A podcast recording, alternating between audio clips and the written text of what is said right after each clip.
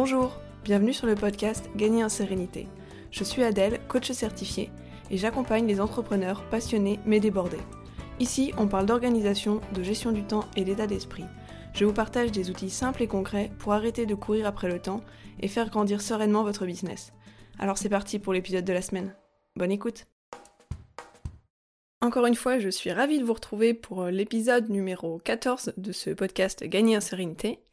Et comme souvent, je trouve l'inspiration dans ma vie, dans ce qui m'arrive au quotidien, pour choisir le thème de chaque épisode de podcast. Et du coup, aujourd'hui, on va parler d'équilibre de vie, parce que c'est quelque chose qui me challenge un peu en ce moment.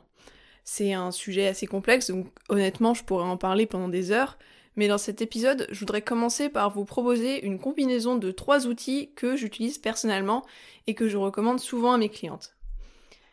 Mais avant de vous parler en détail des trois outils, je voudrais quand même vous dire quelques mots sur l'équilibre vie pro, vie perso, et vous donner mon avis sur ce sujet.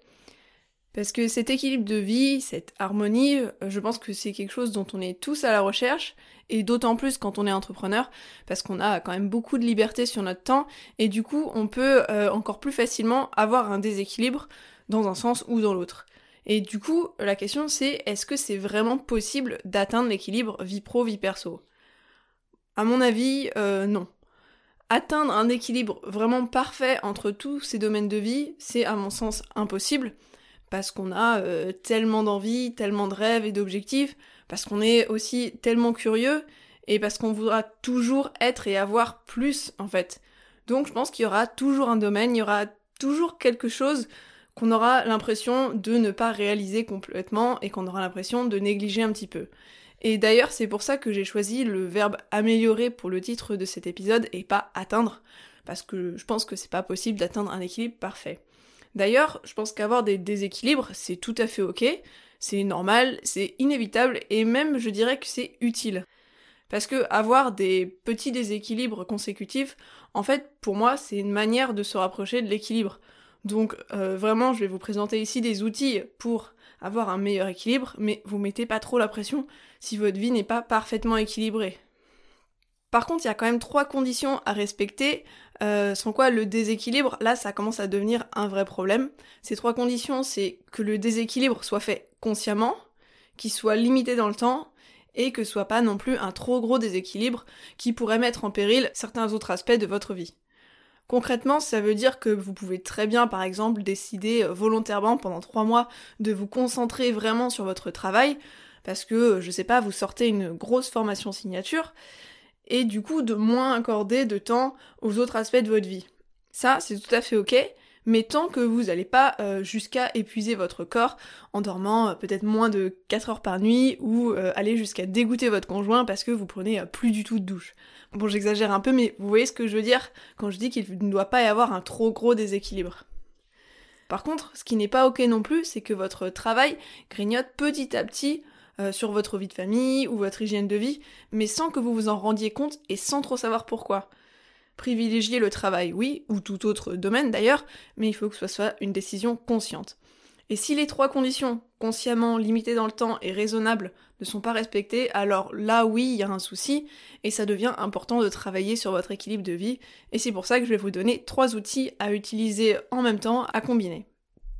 Le premier outil, c'est un suivi du temps.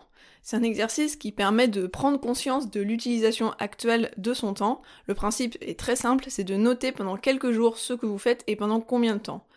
Pour ça, il y a deux manières généralement de faire, soit à la main, avec un papier et un stylo, où là, ben, c'est très simple, vous notez ce que vous faites et pendant combien de temps.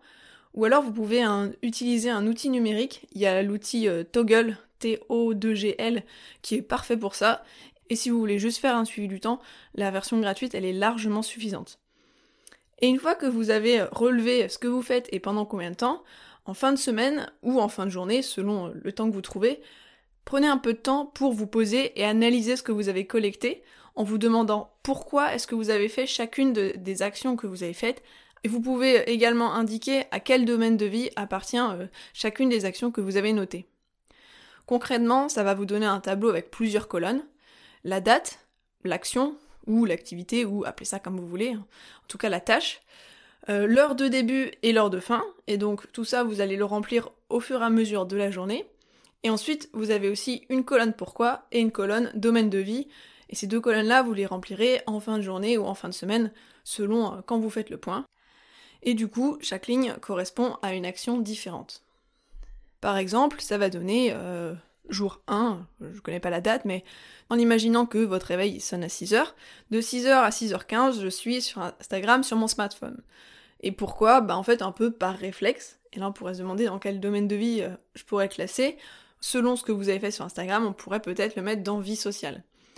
Ensuite, de six heures quinze à six heures trente, on pourrait avoir euh, votre toilette matinale pour vous préparer pour la journée, et de six heures trente à sept heures, ce serait le petit déjeuner, à nouveau euh, bah, pour vous préparer pour votre journée, et ces deux euh, activités-là, elles rentrent dans la catégorie hygiène de vie. Ensuite, de sept heures à sept heures trente, vous allez euh, sortir le chien. Pourquoi ? Ça peut être pour le bien-être du chien, mais ça peut aussi être pour votre plaisir. Donc là, ça peut appartenir à plusieurs domaines de vie.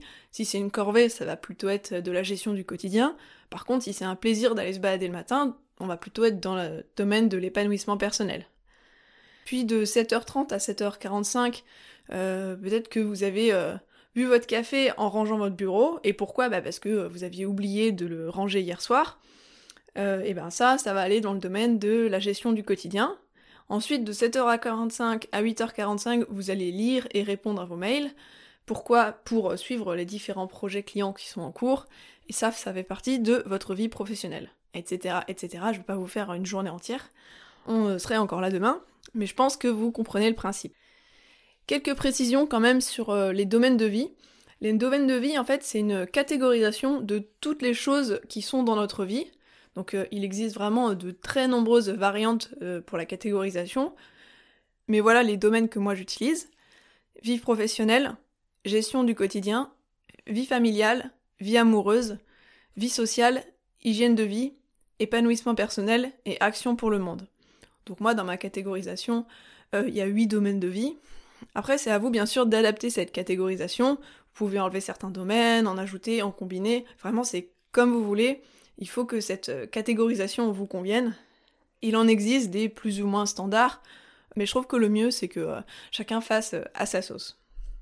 On reviendra sur les domaines de vie dans, les... dans le prochain outil, mais pour rester sur l'exercice de suivi du temps, euh, ça a deux bénéfices principaux. Euh, le premier, c'est de prendre conscience de l'utilisation de votre temps, et le deuxième, c'est d'apprendre petit à petit à vous demander pourquoi vous faites les choses que vous faites, et ensuite euh, de vous voir si les raisons sont bien en accord avec ce que vous voulez vraiment. Je vous conseille pas forcément de faire un suivi en continu sur toute votre vie, euh, à moins que ça vous corresponde, mais si ça vous correspond pas, c'est quand même assez fastidieux. Par contre, vous pouvez essayer de le faire euh, une semaine, comme ça, de temps en temps, une fois par trimestre par exemple, ou alors surtout dès que vous avez l'impression de ne pas être satisfaite de votre équilibre de vie actuel. Et comme ça, on arrive au deuxième outil qui est la roue des domaines de vie. Une fois que vous avez fait votre suivi du temps, je trouve que c'est un outil qui est parfaitement complémentaire.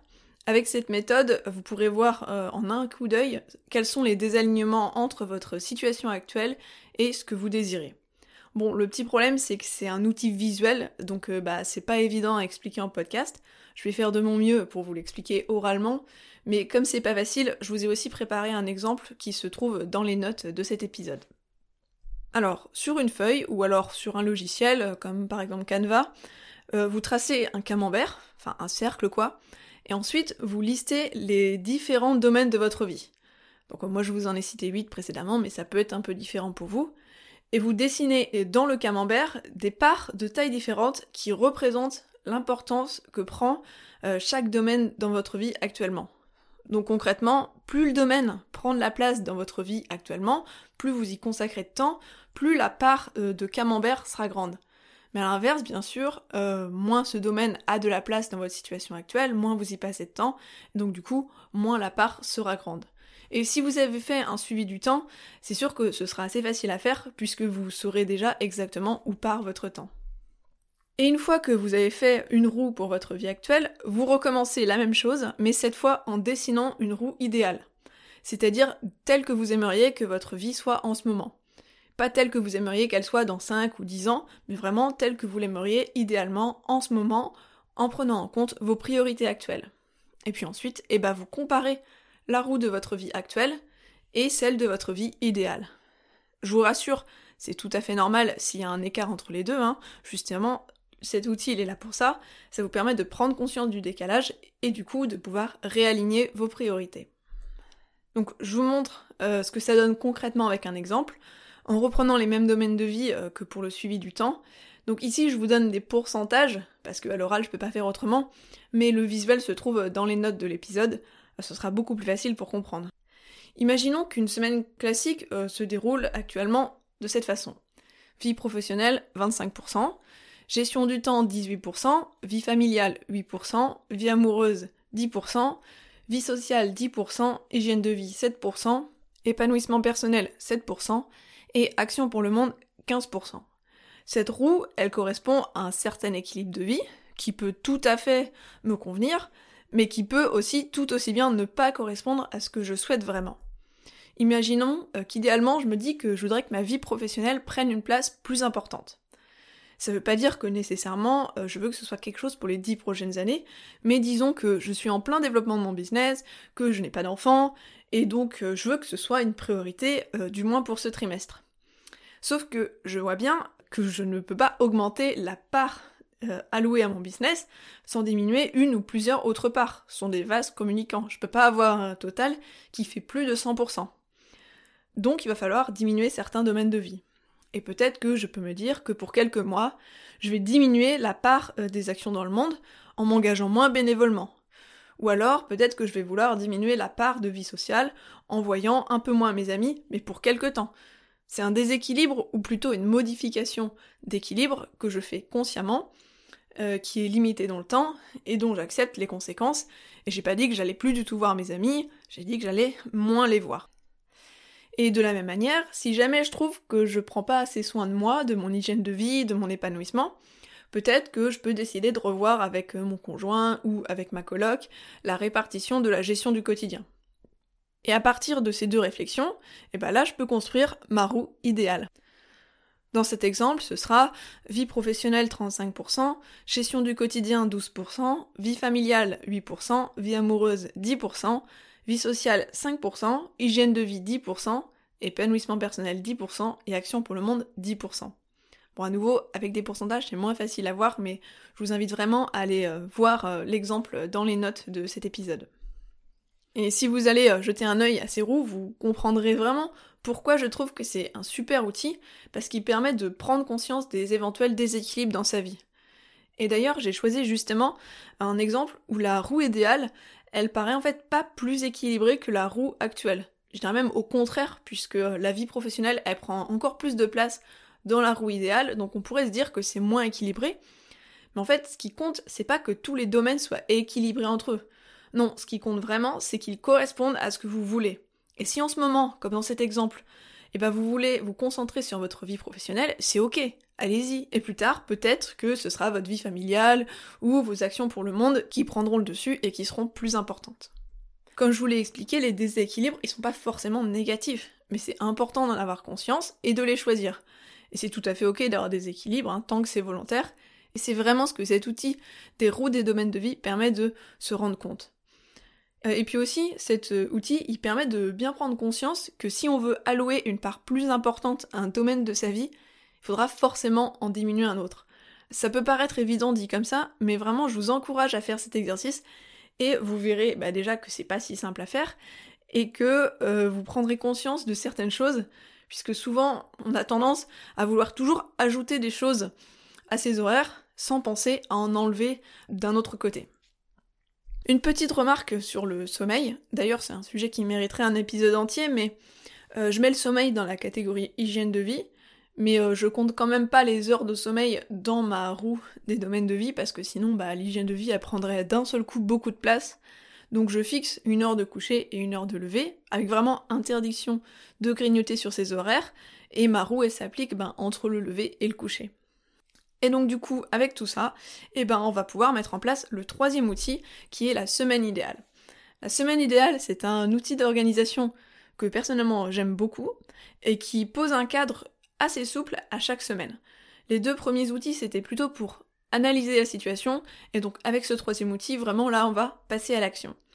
Il s'agit de planifier sur un support papier ou digital une semaine type, en plaçant les tâches régulières et puis aussi des blocs de temps pour les tâches ponctuelles et les imprévus.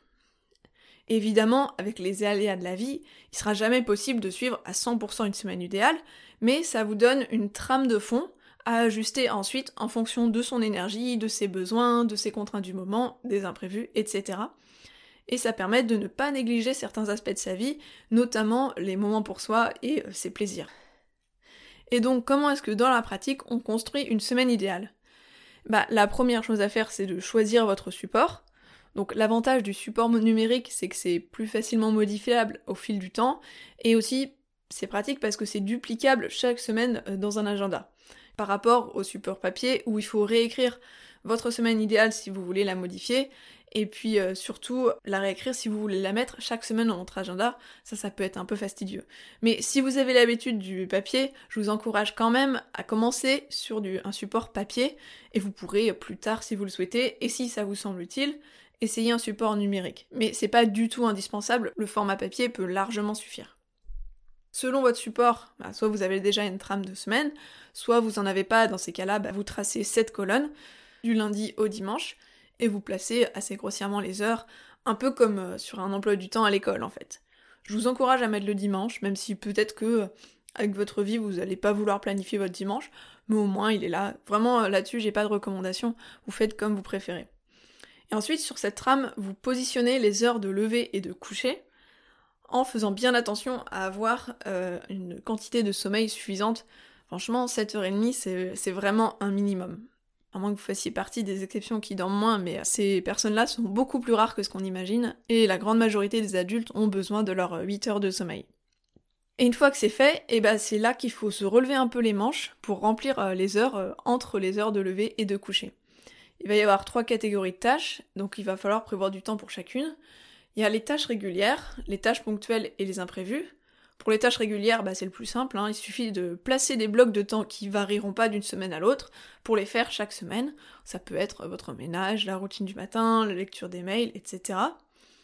Ensuite, pour les tâches ponctuelles, vous procédez bah, globalement de la même manière, en positionnant des blocs de temps qui seront sensiblement toujours au même endroit d'une semaine à l'autre, mais au cours desquels vous ferez des choses un peu différentes, donc vous pouvez pas écrire exactement ce que vous allez faire. Globalement, ça va être euh, avancer sur vos projets clients, sur vos projets internes, ou ce genre de choses.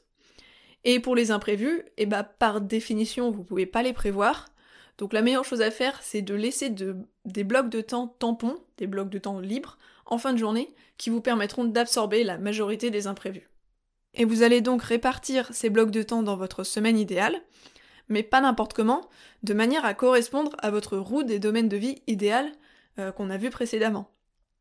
La grosse part du travail consiste à vous demander comment aligner vos priorités euh, par rapport à d'un côté ce que vous voulez et de l'autre le temps et l'énergie dont vous disposez.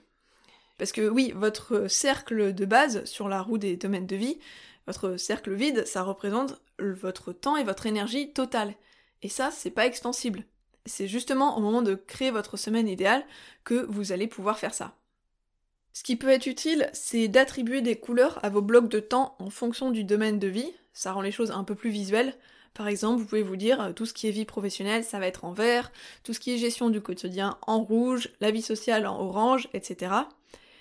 Je vous conseille de mettre des couleurs pour votre semaine idéale, mais ensuite, euh, évidemment, vous n'êtes pas obligé de mettre des couleurs dans votre, ag- dans votre agenda chaque semaine, surtout sur un support papier, ça pourrait vraiment être euh, fastidieux et puis euh, vous faire perdre du temps pour rien.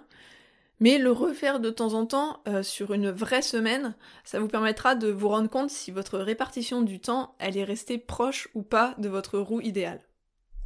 Et ensuite, maintenant que vous avez votre belle semaine idéale avec des couleurs, comment est-ce que ça se passe au quotidien ? Je vous conseille de garder votre semaine idéale facilement accessible, que vous puissiez la voir sous les yeux euh, régulièrement, et elle va donner un cadre à vos journées, une direction générale si vous voulez, mais ensuite bah, vous adaptez au quotidien en fonction de votre énergie, de vos besoins, de vos contraintes du moment, des imprévus, des rendez-vous. Et ne vous inquiétez pas si vos semaines réelles ne correspondent pas exactement à votre semaine idéale. C'est normal. La semaine idéale, elle pose un cadre pour ce qui est important, mais ça ne doit pas devenir une contrainte. Par contre, si vous voyez que vous en êtes très éloigné, que vous avez vraiment du mal à vous y tenir, et ben dans ce cas-là, je vous conseille de reprendre depuis le début et de faire un suivi du temps pour comprendre pourquoi il y a ce décalage.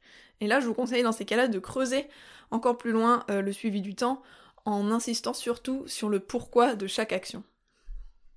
Et voilà pour les trois outils. J'espère que mes explications ont été claires, surtout pour la roue des domaines de vie. C'est vrai que c'est pas très facile à expliquer à l'oral. Je vous récapitule rapidement ce qu'on a vu dans cet épisode. Donc on a vu que l'équilibre de vie parfait, d'après moi, ça n'existe pas. Avoir des déséquilibres, c'est tout à fait ok, à condition que ce soit consciemment, limité dans le temps et raisonnable. Et si ces trois conditions sont pas respectées, alors là, euh, risque d'y avoir un souci, et ça devient important de travailler sur votre équilibre de vie. Et pour ça, je vous ai proposé trois outils à utiliser ensemble. Le premier outil, c'était le suivi du temps pour comprendre comment est utilisé votre temps en ce moment. Le deuxième outil, c'est la roue des domaines de vie, pour voir les écarts entre votre utilisation actuelle de votre temps et ce que vous voudriez vraiment. Et le troisième outil, c'est la semaine idéale pour réajuster les écarts et donner un cadre à vos actions dans le futur. Et avec ça, eh ben, vous avez tout ce qu'il faut pour prendre en main votre équilibre de vie sans trop vous mettre la pression. Voilà pour aujourd'hui, j'espère que cet épisode vous a plu, je vous remercie d'être resté jusqu'au bout, pensez bien, si ça n'est pas déjà fait, à laisser une note ou un commentaire si votre plateforme d'écoute le permet, ça m'encourage, ça permet de soutenir ce podcast, et surtout ça permet à d'autres personnes de le découvrir, alors merci beaucoup à celles et ceux qui prendront quelques secondes de leur journée pour le faire. Et en attendant de vous retrouver dans le prochain épisode, je vous souhaite une bonne journée, une bonne soirée ou une bonne nuit, prenez bien soin de vous et à bientôt.